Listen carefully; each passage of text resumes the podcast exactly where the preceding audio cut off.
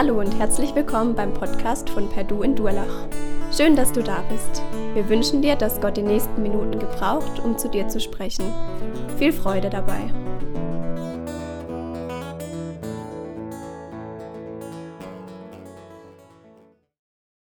Guten Morgen allen und danke Friedhelm für deine Einführung des Haupttieres, was den Einzug von Jerusalem angeht. Ja, wir sind und stehen in einer Predigtreihe. Wir haben es schon gehört, nämlich Advent, Ankunft im Alten Testament.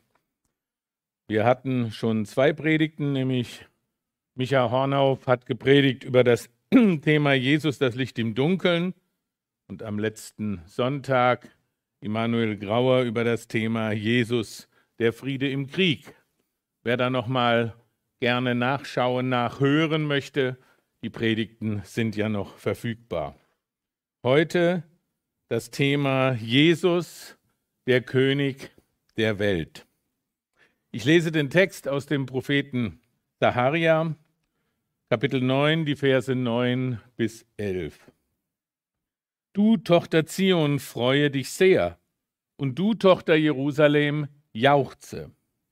Siehe, dein König kommt zu dir, ein Gerechter, und ein Helfer, arm und reitet auf einem Esel, auf einem Füllen der Eselin.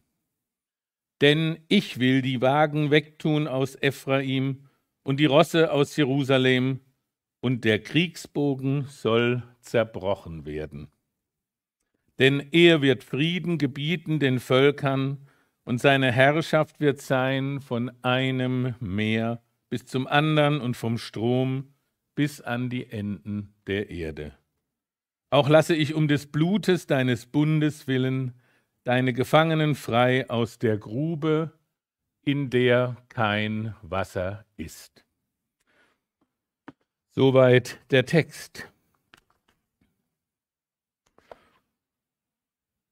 Und nochmals das Thema Jesus der König der Welt. Aber in meinem ersten Punkt, den wir jetzt sehen, habe ich ja sogar ein Fragezeichen gesetzt. Könnte auch ein Ausrufezeichen sein. Aber der Begriff König, den würde ich jetzt gerne mit euch mal so mit dem Mikrofon durch die Reihen laufend abfragen. Ein König, der höchste monarchische Würdenträger eines souveränen Staates, ein Herrscher.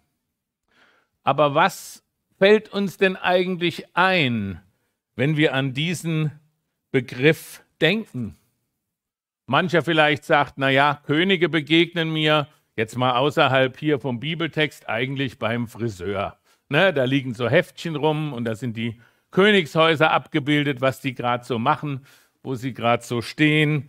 Also König und Friseur fiel mir so ein, aber das ist, glaube ich, etwas wenig. Da ist ja Glanz und Gala und Gloria auf der einen Seite. Aber wenn ich mich so zurückerinnere, habe ich mal gedacht, was war denn bei uns als Kids so mit den Königen los? Das eine ist natürlich klar, wir haben oft auch Könige, Königinnen gespielt und mancher wollte dann gerne auch da ganz vorne sein. Man konnte so ein bisschen Befehle erteilen und naja, herrschen nicht, aber man wurde so mal kurz bedient. Aber dann erinnere ich mich, wir hatten so eine grüne, dicke, noch so eine Old-Time, also so eine altbackene Kinderbibel und da waren Könige abgebildet. Und eine Seite in dieser Bibel, die war eigentlich nahezu zerstört. Das war die Seite des Königs Herodes. Wir hatten diese Geschichte immer wieder gehört und sein Kindermord und somit vor allem auch meine Geschwister. Ich erinnere mich an eine meiner Schwestern. Ich habe sechs jüngere Geschwister. Da kommt nachher noch ein Beispiel aus der Familie. Also die war so empört über diesen König und sein Tun, dass sie immer wieder das zum Ausdruck brachte und auf diesen König spuckte. Und dann wurde da drauf gespuckt und das zerrieben, dieser böse König. Irgendwann sah man fast nichts mehr von diesem Herodes. Also König, verschiedene Ansätze wie wir damit umgehen. Aber natürlich auch in den Filmen und wenn wir schauen in die Geschichte. Zunächst mal in die nähere Geschichte. Auch wir hatten ja einen König in unseren Landen, sogar mehrere. Baden hatte mehr so Kurfürsten, Markgrafen, die Württemberger hatten einen König, viele Jahre verschiedene Könige. Deutschland hatte einen König, natürlich auch einen Kaiser. Aber so durch die Zeit sehen wir auch, dass die Könige, und wenn wir jetzt an Kirche denken, auch irgendwie damit zu tun haben. Plötzlich waren Bischöfe, Fürsten, Fürstbischöfe, es gab immer Stress, da war der Papst und der König oder der Kaiser, ihr erinnert euch an den Unterricht, oder im Osten, da war es der Zar und die Herrscher mit den äh, Oberhäuptern. Und wenn wir nach England schauen, das ist übrigens ja auch gerade die Serie, die manche jetzt gucken, The Crown, da wird deutlich, dass die Queen, die jetzige Königin, auch das Oberhaupt der Kirche ist, also quasi von Gott eingesetzt in der anglikanischen Kirche. Und wenn wir zurückschauen, dann war diese Königsherrschaftszeit oder diese Herrschaften auch ein großer Wechsel.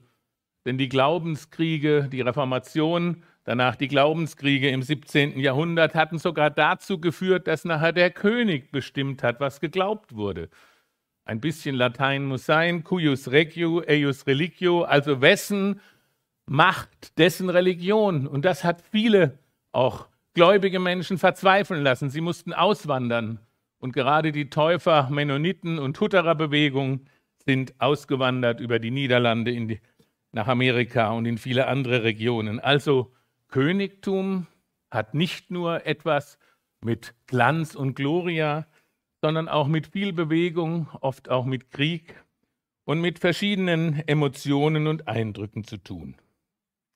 Aber es soll ja heute Morgen darum gehen, Jesus, der König, König der Welt, im Alten Testament. Und darum lohnt es sich, ein Blick in die Bibel, aber noch kurz vorher ein wenig Geschichte. Ihr merkt, das ist mir nicht ganz unwichtig in das Umfeld und in die Umwelt. Denn nicht nur in Israel gab es Könige, sondern zum Beispiel auch in Ägypten, und das ist ja bekannt, das Königsamt seit frühester Zeit. Ja, die Ägypter glaubten sogar, dass das Königtum der Pharao ab dem Tage der Schöpfung schon gegeben war. Und damit war Pharao als König fast ein Gott, ja Sohn eines Gottes, aber eben nur in seiner Eigenschaft als König. Und so sollte er die Ordnung aufrechterhalten. Im Zweistromland zwischen Euphrat und Tigris in Mesopotamien damals wurde das Königtum eingeführt. Man begegnete Katastrophen und diese Könige dort waren keine Götter, aber sie haben oft für ihre Herrschernamen göttliche Eigenschaften gesetzt.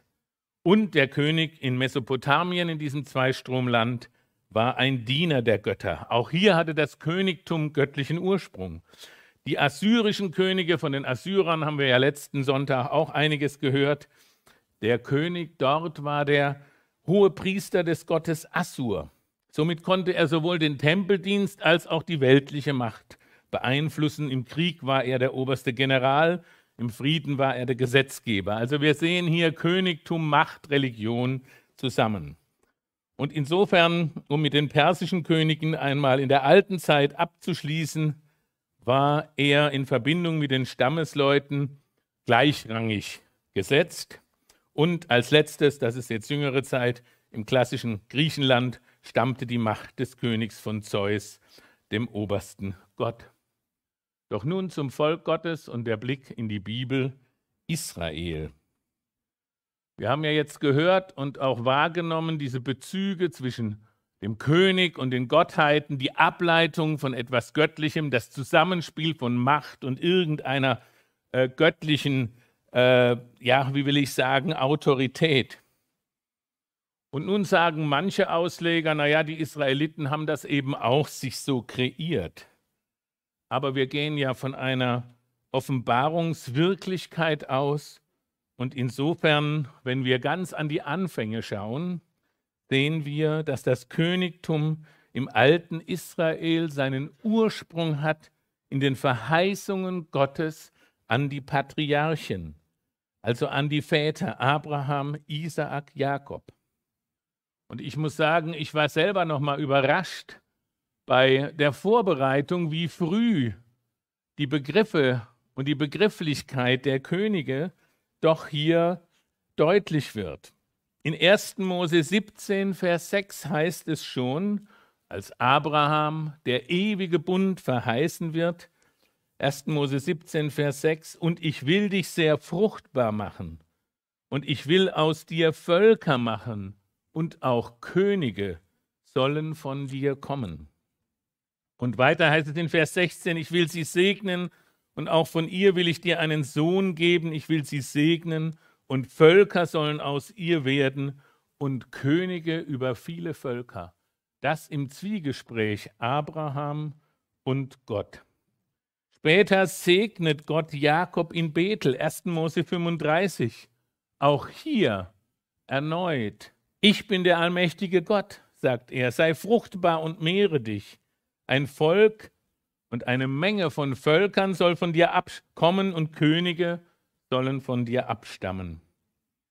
Und auch Jakob, der Dritte, der Patriarchen, der Erzväter, spricht seinen Segen über seine Söhne aus, 1. Mose 49, 10.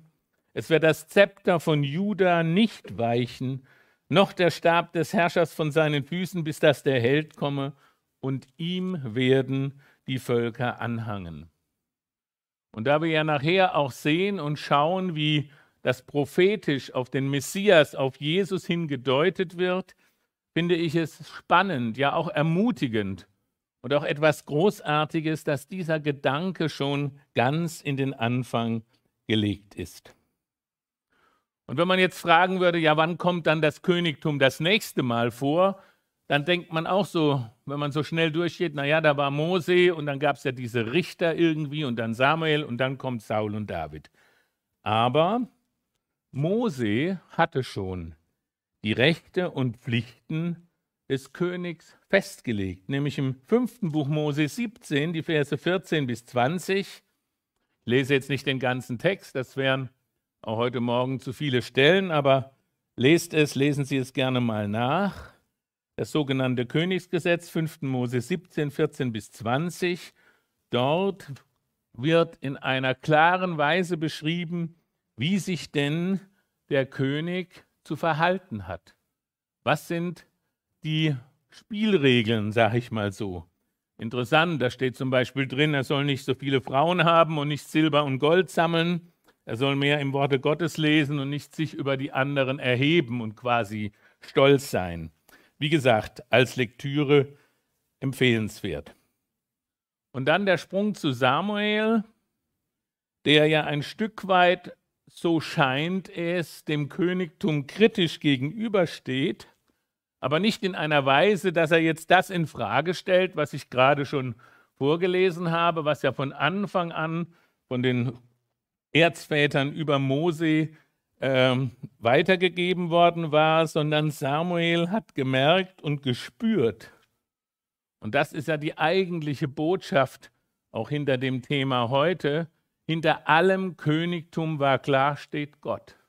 Und er hat gespürt, das Volk Israel lehnt die Herrschaft Gottes ab. Es will einen König als Gegenpol zu dem, was Gott eigentlich vorhat. Und darum 1 Samuel 8, 4 bis 8 äh, wird es auseinandergesetzt, äh, dass auch Mose schon Aufgaben mit denen eines Königs hatte. Und auch hier ist die Ankündigung des zukünftigen Messias drin, der übrigens dann als König, ein Ausleger hat mal gesagt, par excellence regieren wird. Und insofern ist es wichtig und richtig, dass eben Samuel nicht jetzt Königtum im biblischen Sinne ablehnt, sondern einfach nochmal dem Volk deutlich zum Ausdruck bringen will, was ein König dann tut, wie sind die Bedingungen, die Rahmenbedingungen und dass Gott an erster Stelle steht. Aber in Samuel 8, auch das lohnt sich zu lesen, wird natürlich auch die andere Seite bedeutet, den Versen 11 bis 17, wenn ihr dann einen König haben werdet, er wird eure Söhne einziehen zum Militärdienst als Knechte, dann die Frauen wird er einziehen als Mägde und eure, eure Äcker, euer Vieh, die Abgaben, das kommt alles zum Ausdruck. Und jetzt sind wir Jesus König der Welt im Alten Testament immer noch. Jetzt kommt der erste König der Bibel, der König Saul. Etwa um 1025, um mal eine Zeit zu nennen, Vorher waren die Richter, wie gesagt, Mose in seiner Funktion. Und aus seiner Berufung heraus wird er ähnlich wie die Richter gewählt. Er bildet einen Übergang. Ihr wisst ja dann auch, dass er nachher verworfen wurde und er war der militärische Führer. Interessant ist jetzt vom biblischen Bild her, von der Geschichte des Königstums, dass Saul neben sich eine geistliche Autorität weiterhin hatte. Das war Samuel. Dann das Königtum Davids. Ihr merkt, wir müssen ein bisschen zulegen. Es ist ein umfassendes Thema. Aber hier fängt eine neue, ich würde sagen, einzigartige und andersartige Königsdynastie an. Denn David hatte nicht nur als König eine politische Funktion, sondern auch eine geistliche Aufgabe. 2. Samuel 6 lesen wir, er holt die Bundeslade in 1. Chronik 15, er begleitet die Bundeslade, er trägt den Priesterschurz und er wird, das wäre jetzt für einen langen Exkurs zu viel, aber ich erwähne den Namen, er wird quasi ein Stück weit dem Melchisedek, das ist ein früher König zur Zeit Abrahams, der König von Salem, der Brot und Wein herausträgt, 1. Mose 14, diesem wird er gleichgesetzt. Und damit ist David quasi dieser Prototyp des geistlichen und politischen Königs in Psalm 110, Vers 4. Der Herr hat geschworen, es wird ihn nichts gereuen. Du bist ein Priester ewiglich nach der Weise Melchisedeks. Und somit steht der König David in direkter Fortsetzung der Verheißungen Abrahams und christologisch gedeutet sehen wir schon das Neue Testament, nämlich Matthäus 1, Vers 1. Und jetzt ist es kein Fragezeichen, Jesus der König, sondern es ist ein Ausrufezeichen. Denn dort in Matthäus 1, Vers 1, das überspringen wir ja manchmal und sagen, ach, die Geschlechtsregister, die sind so lang und vielleicht sind sie auch irgendwo aus dem Ruder gelaufen. Aber hier steht das Buch der Geschichte Jesu Christi, des Sohnes Davids, des Sohnes Abrahams. Matthäus 1, Vers 1, diese Brücke dessen, was wir gerade zusammengefasst haben, diese Urverheißung Abraham, David und Jesus. Und jetzt beginnt das, was wir auch vorhin schon angedeutet gehört haben, im Kopf bei uns zu schwingen, der Einzug in Jerusalem, die Menge, die schreit, Hosianna, Jesus, zu Hosianna, dem Sohn Davids. Gelobt sei der, der kommt im Namen des Herrn. Hosianna in der Höhe. In Matthäus 22 gibt es ja eine Auseinandersetzung der Pharisäer mit der Frage nach dem Davids Sohn. Und in Hebräer 7 wird auch Jesus, das ist nochmal der Bogen von der, dem hohen Priester Melchisedek, David wird der Bogen geschlagen und somit kommen diese geistlichen und politischen Funktionen in Anführungszeichen politisch zusammen, nämlich der König ist der Gesalbte des Herrn. Wir erinnern uns, Saul wurde gesalbt als König, David wurde gesalbt und Salbung, Messias, Meschia, das ist der Hinweis auf den Messias, der auch Spross genannt wird, Jeremia 23, oder der Nachkomme der Frau, Jesaja 7, oder bei Daniel der Menschensohn. Und somit zieht sich diese messianische Linie im Alten Testament bis hin zu Jesus, den Einzug haben wir gerade gehört, aber eben auch bei seiner Taufe und auch, wir erinnern uns, Jesus Lukas 4 in Nazareth, wo er sagt, heute ist dieses Wort erfüllt vor euren Ohren. Ich weiß, das war jetzt ein großer Ritt von den Patriarchen bis zum Einzug Jerusalem und die Stationen. Wir haben das Königtum von Saul und David betrachtet. Wir haben, jetzt gehen wir nochmal zurück, wir reden nochmal über das Königtum im Alten Testament, einen weiteren König, nämlich den König Salomo. Und wenn wir an den König Salomo denken, dann gewinnt so etwas in uns Gestalt. Er war quasi die volle Wucht orientalischen Königtums, ja, von den Frauen über die Ausmaße seiner Hofhaltung. Es war das größte Reich, aber, und das ist jetzt geistlich und politisch spannend, es war auch als größtes Reich schon in sich angelegt auf den Verfall, schon der Niedergang der damaligen politischen israelischen oder Königsherrschaft des Volkes Israel. Denn nach Salomo wurde das Reich geteilt. Es gab ein Nordreich, ein Südreich.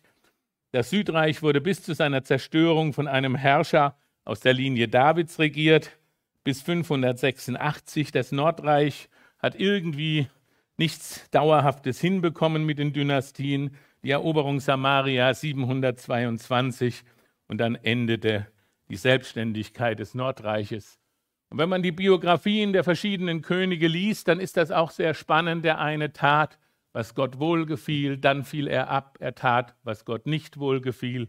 Sein Sohn folgte nicht dem, was der Vater tat. Lest das auch gerne mal unter diesen Aspekten nach. Aber, und das ist jetzt Jesus, der König der Welt. Frage, die wichtigste Botschaft dahinter, alle Macht, alle Macht ist abgeleitet von Gott. Und deswegen, wenn Jesus der König ist und Jesus und der Vater eins sind, dann ist auch Gott der König. Und auch das wird im Alten Testament beschrieben. Die Königswürde und Königsmacht ist zu erkennen. Er wird immer und ewig König sein. Das sagen viele Psalmen, so Psalm 145, Vers 13. In Daniel 4, Gott sitzt auf seinem Thron, auf einem Thron. Und in 1. Könige 22, Vers 19, Gott ist als König vom himmlischen Heer umgeben. So sieht es der Prophet Micha. Das heißt, Gott, Jesus, das, da ist die Königsmacht zu Hause. Hier ist Gottes Herrschaft, die sich über die gesamte Erde erstreckt. Und irdische Herrscher auch das vollzieht sich ganz durch das Alte Testament und natürlich auch im Neuen. Sie werden von Gott ein- und abgesetzt. Alle Macht leitet sich von Gott ab. Und als König der Erde ist natürlich auch Gott der König Israels, seines Volkes. Soweit mal der erste Punkt. Das war jetzt ziemlich tief und weit gestreckt. Aber im zweiten Punkt soll es darum gehen, Jesus, der König und sein Auftrag. Jetzt gehen wir etwas näher auf die Verse ein, die wir vorhin gelesen haben. Du Tochter Zion, freue dich sehr, du Tochter Jerusalem, jauchze, dein König kommt zu dir, ein Gerechter, ein Helfer, arm, reitet auf einem Esel, einem Füllen der Eselin. Die Worte stammen vom Propheten Saharia. Der Name Saharia bedeutet, der Herr hat an uns gedacht oder der Herr ist ruhmreich. Er war ein Enkel eines Priesters und er gehört mit Haggai, das entnehmen wir dem Buch Nehemia, zu den Schriftpropheten. Die beiden wirken gemeinsam. Wir wissen nichts von seinem Berufungserlebnis, aber wir wissen, diese 70 Jahre, und das ist eben jetzt auch eine königslose Zeit gewesen, babylonische Gefangenschaft, wirken diesem Propheten, in diesem Propheten und seinem Leben nach. Wie ein geistliches Erbe prägen sie das Denken von Saharia und sind Inspiration und Ansatz für seine Verkündigung, aus der wir ja jetzt drei Verse vorhin gelesen haben. Wir wissen wenig über sein Leben, aber wir wissen, 538 erobert Kyros von Persien Babylon, die Weltmacht wird gestürzt und so gibt es ein Edikt, eine Möglichkeit, dass Juden die Rückkehr nach Israel und der Wiederaufbau des Tempels erlaubt wird. Eine Gruppe Juden kehrt heim und 536 beginnen sie den Tempel aufzubauen. Esra 3 kann man das nachlesen, dort wo der alte Tempel gestanden hat. Doch es gibt Schwierigkeiten. Der Bau geht langsam voran, der Bau stockt. Ja, fast zehn Jahre ruht die Arbeit. Dann kommt Darius von Persien ins Spiel, 521. Es gibt Unruhen in Babylon und genau in dieser Zeit, Putsch geschehen, die dann aber nicht funktioniert haben, in diesen Unruhen gibt es eine neue Inspiration bei den zurückgekehrten Juden. Eben der Tempelaufbau wird ein zweites Mal begonnen. Und entscheidend für diesen zweiten Aufbruch und Aufbau des Tempels ist eben auch die Wirksamkeit dieses Propheten Saharia, den wir heute Morgen ein Stück hören. Seine Botschaft ist stark seelsorgerlich, Bußruf, Weissagungen in Bedrängnis und der Blick auf Gottes großes Ziel für diese Welt. Er spekuliert wenig, aber Hoffnung und Heiligung sind die Elemente seiner Verkündigung. Du Tochter Zion, freue dich sehr, du Tochter Jerusalems, jauchze. Er lädt alle, die zu Gottes Volk gehören, und natürlich sind hier die Juden, das Volk Israel zuerst die Adressaten, ein, sich zu freuen. Und dieser König, den er ankündigt, den er erwähnt, er wirkt vertraut. Die früheren Propheten und Weissagungen haben schon von ihm gesprochen. Und jetzt geht es um Merkmale dieses Königs, Merkmale und damit auch Auftrag. Siehe, er kommt zu dir, der König, ein Gerechter. Auch hier wieder erlaubt einen kleinen Exkurs. Gerechtigkeit, ein Gerechter. Was für ein Thema. Ich habe es ja vorhin gesagt, wir waren zu Hause eine große Familie. Wir waren sieben Kinder, ich durfte der Älteste sein und ich sage euch, nahezu jedes Mittagessen war ein Seminar über Gerechtigkeit. Der hat mehr als ich, der musste es aufessen und ich musste nicht oder er musste die Schokolade zu viel. Gerechtigkeit ist tief in uns verwurzelt oder ein Gefühl für Gerechtigkeit, gerade bei Kindern. Also ich sage, die Großfamilie ist ein Übungsfeld, jede Familie, für Gerechtigkeit. Wer hat mehr? Wer muss mehr arbeiten? Ich muss weniger putzen. Warum muss der mehr? Und so weiter. Oder umgekehrt. Der Blick in unsere Gesellschaft zeigt auch hier Gerechtigkeit ein Wahnsinnsthema. Also hier ein König, der ist ein Gerechter. In der Gesellschaft, ich versuche es jetzt mal etwas geschraubt zu formulieren, Gerechtigkeit ist ein Regulativ. Es steht die austeilende und ausgleichende Gerechtigkeit äh, so im Vordergrund, jedem das Seine, Angemessenheit, Verhältnismäßigkeit, grundsätzliche Gleichberechtigung aller. Die Güter sollen gerecht verteilt und im Gericht soll gerecht geurteilt werden. Das ist ja auch gut. Wir gehen von Grundrechten aus, vor allem vom Recht auf Erhaltung und Schutz des Lebens. Wenn wir dann in Wahlprogrammen und Zeiten sind oder in Koalitionsverhandlungszeiten und man diese Papiere liest, es trieft auch hier an vielen Stellen, ich sage das jetzt nicht abwertend, aber Gerechtigkeit steht ganz vorne. Der Blick in die Bibel. Es ist spannend zu sehen, dass sich die Gerechtigkeit des biblischen Begriffs nicht an menschlichen Grundrechten orientiert und auch nicht einfach am Begriff der Verhältnismäßigkeit. Der biblische Begriff erfasst der biblische Begriff Gerechtigkeit erfasst die Situation des Menschen, von dir und mir, unseres Lebens und des Ergehens viel tiefer. Der biblische Begriff der Gerechtigkeit geht davon aus, dass der Mensch, du und ich, sein Leben ganz und gar Gott verdankt. Mit allem unserem Tun, mit allem Ergehen sind wir, ich sage mal, mit Haut und Haaren auf Gott auf den Schöpfer angewiesen. Gottes Gerechtigkeit ist das Richtige, was du und ich zum Leben brauchen. Er schenkt den Menschen alles. Er zeigt dem Menschen, wie er leben kann. Er lehrt auch Gerechtigkeit. Und das ist interessant, das ist mir auch nochmal neu deutlich geworden.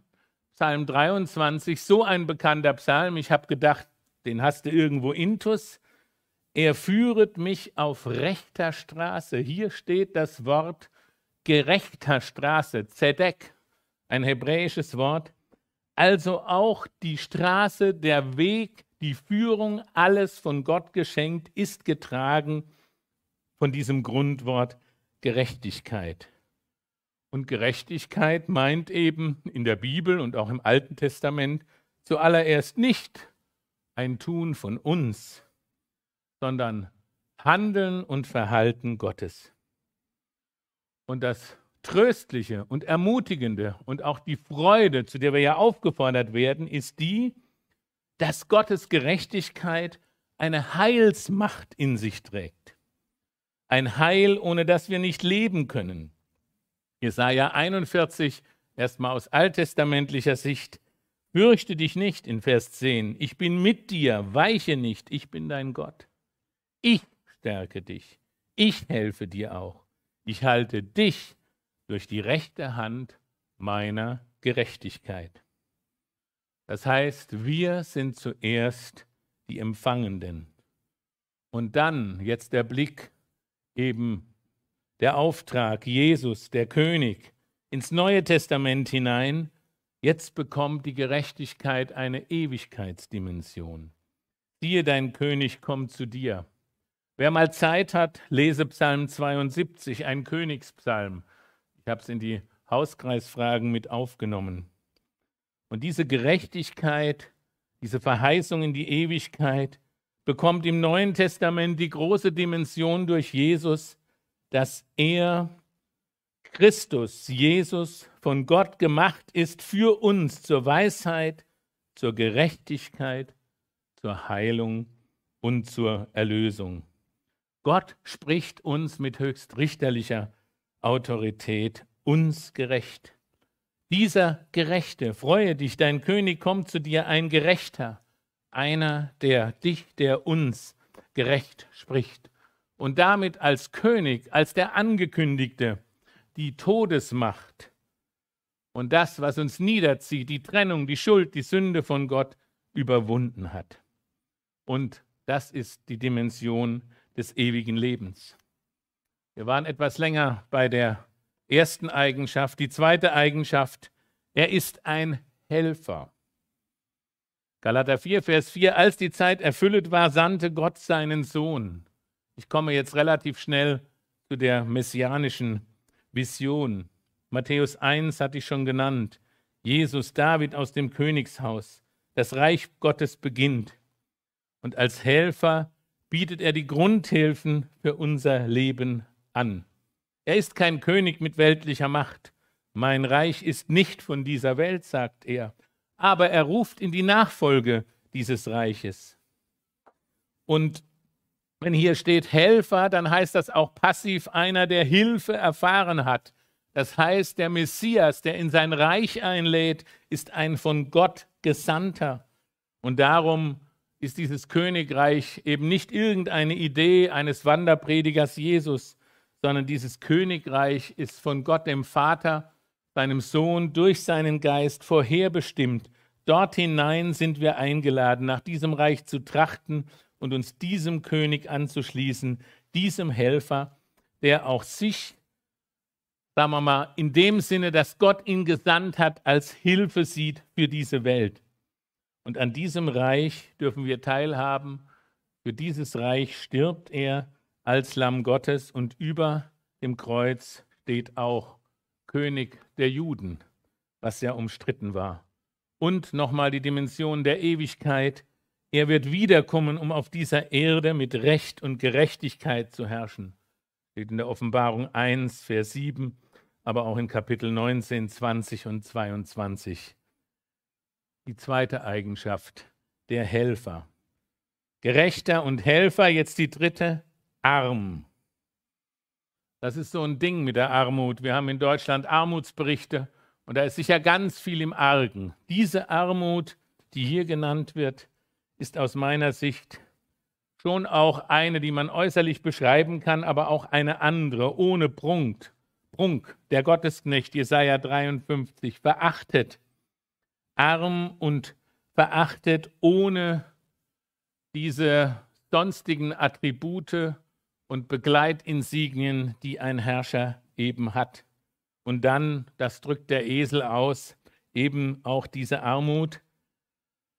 Wobei ein kleiner Exkurs auch hier, zwei Sätze, bis zur Zeit Salomos, des Königs, eben jener, der das Königreich in großer Vollkommenheit und orientalisch ausgestaltete, waren, das ist etwas Positives, Friedhelm, die Esel, das Reittier der Vornehmen. Aber vielleicht haben sie es auch damals noch nicht geblickt, jedenfalls seit Salomo gibt es die PS, die Pferdestärken. Da waren die Pferde wichtig und sonst hieß es ja heute ES, das wäre auch schwierig. Ne? Aber äh, Eselsstärken waren dann out und seit Salomo sind die Pferde jetzt dran. Das heißt, es ist eben dann ein Zeichen der Armut, er reitet auf einem Esel.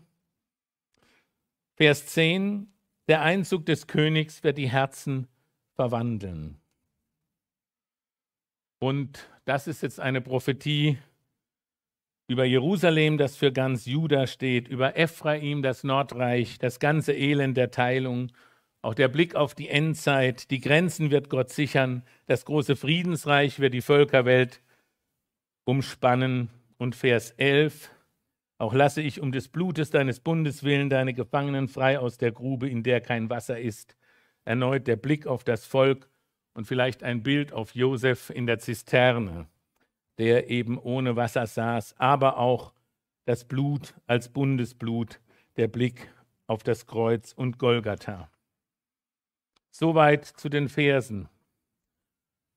Mich hat bei der Vorbereitung und auch in den letzten Tagen vieles persönlich bewegt. Ich sage euch mal ganz offen, ich war auch oft ja, seelisch so herausgefordert und niedergeschlagen, dass ich manchmal gedacht habe, wie kriege ich das jetzt alles hin? Diese Gesamtlage, über die wir ja schon viel gehört haben. Und jetzt aber dieses Thema, Jesus, er ist König, Herrscher der Welt, im Advent. Er hat diese ganz andere Dimension. Und ich habe auf der einen Seite ja eine große Vorliebe für diese neuen Lieder, die auch vom König Jesus berichten und dass wir Königskinder sind, dass wir dabei sind. Aber ich bin auf ein altes Lied gestoßen von einem Schwaben, der immerhin im Enzkreis geboren ist, nämlich von Philipp Friedrich Hiller. Er war Pfarrersohn aus einer schwierigen Situation heraus. Er war früh weise geworden, halbweise. Dann kamen die Franzosen, haben geplündert, marodiert. Er wurde Pfarrer und wegen einer Situation. Er hatte auch ein ganz schwieriges, schlechtes Gehalt bei Heidenheim, elf Kinder und mit 52 Halsleiden keine Stimme mehr. Das ist für einen Pfarrer schon ein Killer, für einen, der verkündigt. Aber er hat über 1000 Lieder geschrieben.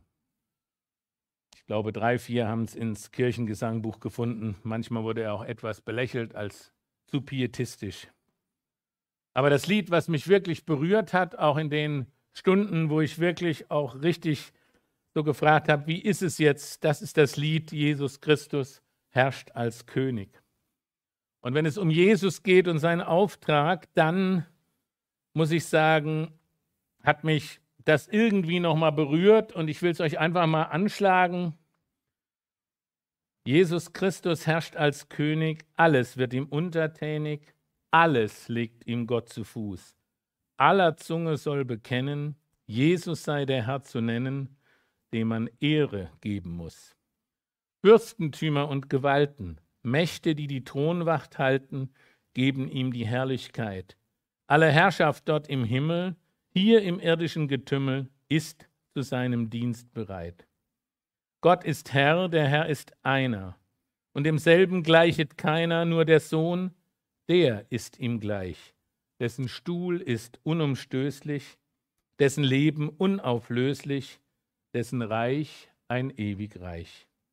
Gleicher Macht und gleicher Ehren sitzt er unter lichten Chören über allen Cherubim. In der Welt und Himmelenden hat er alles in den Händen, denn der Vater gab es ihm. Ich hielt das für eine unglaublich verdichtete Zusammenfassung der ersten beiden Punkte. Doch nun die Frage an uns. Und deswegen Punkt 3. Jesus der König und du? Das Lied, und es kommen noch weitere Verse, hat meinen Blick wieder weggerichtet von mir selber. Zu wissen, der König und du, der König und ich, sicher ein Wort an das Volk Israel, aber eben auch in dieser prophetischen Weise ein Wort an die neutestamentliche Gemeinde und damit aber auch an uns und jeden persönlich. Und was mich wirklich getröstet hat, Er, Jesus der König, hat das letzte Wort. Er ist ein Gerechter für mich geworden. Gerecht in diesem umfassenden Sinne, dass er es recht machen wird. Recht machen, das ist gar nicht so einfach. Gerade in den letzten Tagen habe ich von lieben Freunden einen Anruf erhalten. Es ist nicht in unserer Region. Sie haben, deute es nur an, auf ganz furchtbare Weise, dass ein Sohn ihrer Familie sein Leben, seinem Leben ein Ende gesetzt hat, drei ganz kleine Kinder hinterlässt und das mitten in dieser Zeit.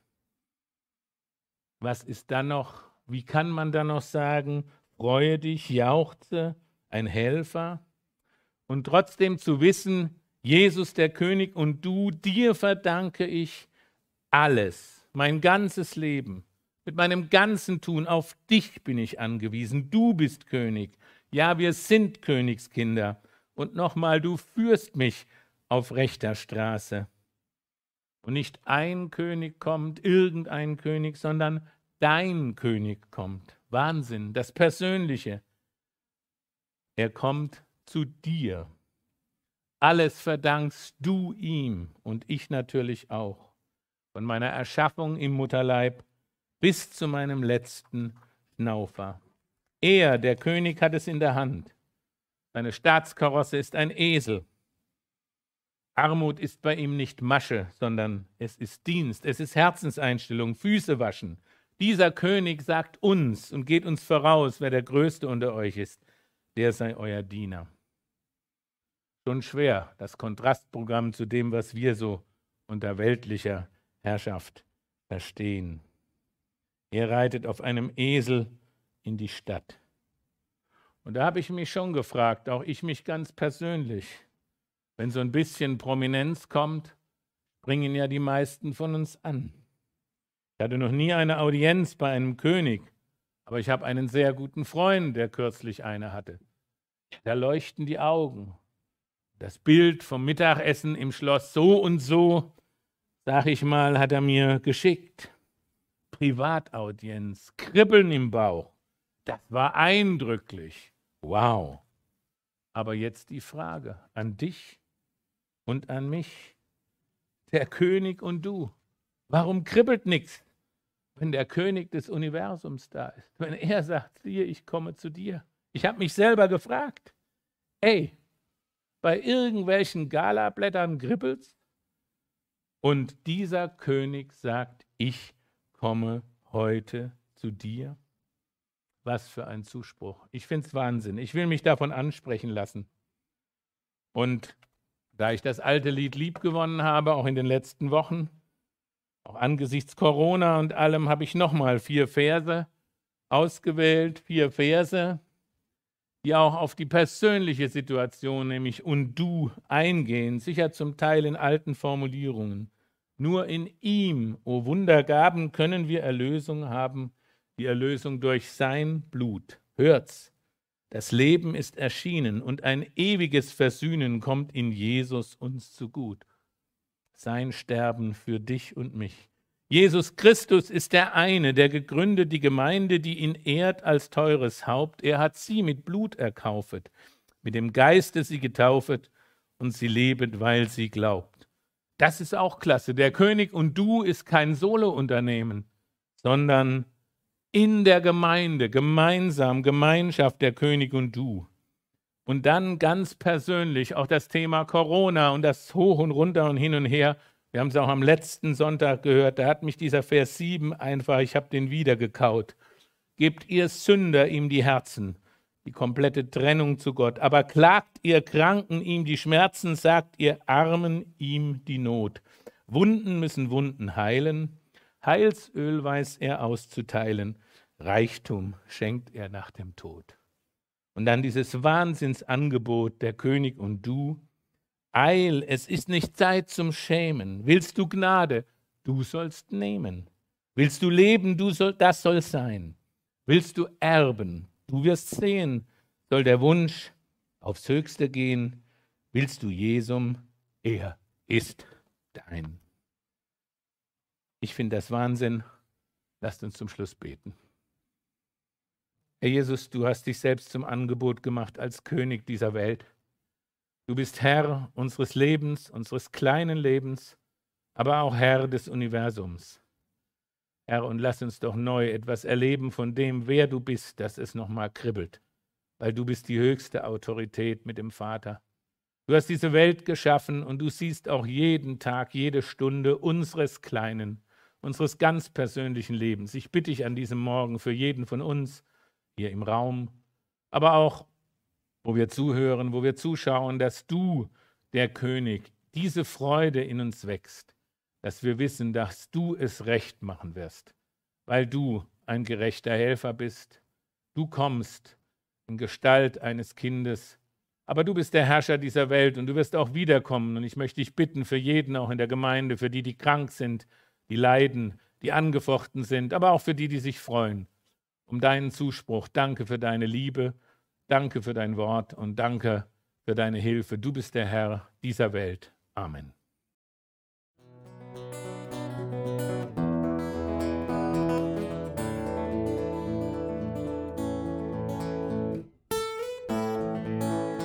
Wir hoffen, der Podcast hat dir weitergeholfen. Falls du noch Fragen hast, besuche gerne unsere Homepage unter www.per-du.church. Hier findest du alle wichtigen Infos zur Gemeinde und zum Glauben. Tschüss und bis zum nächsten Mal.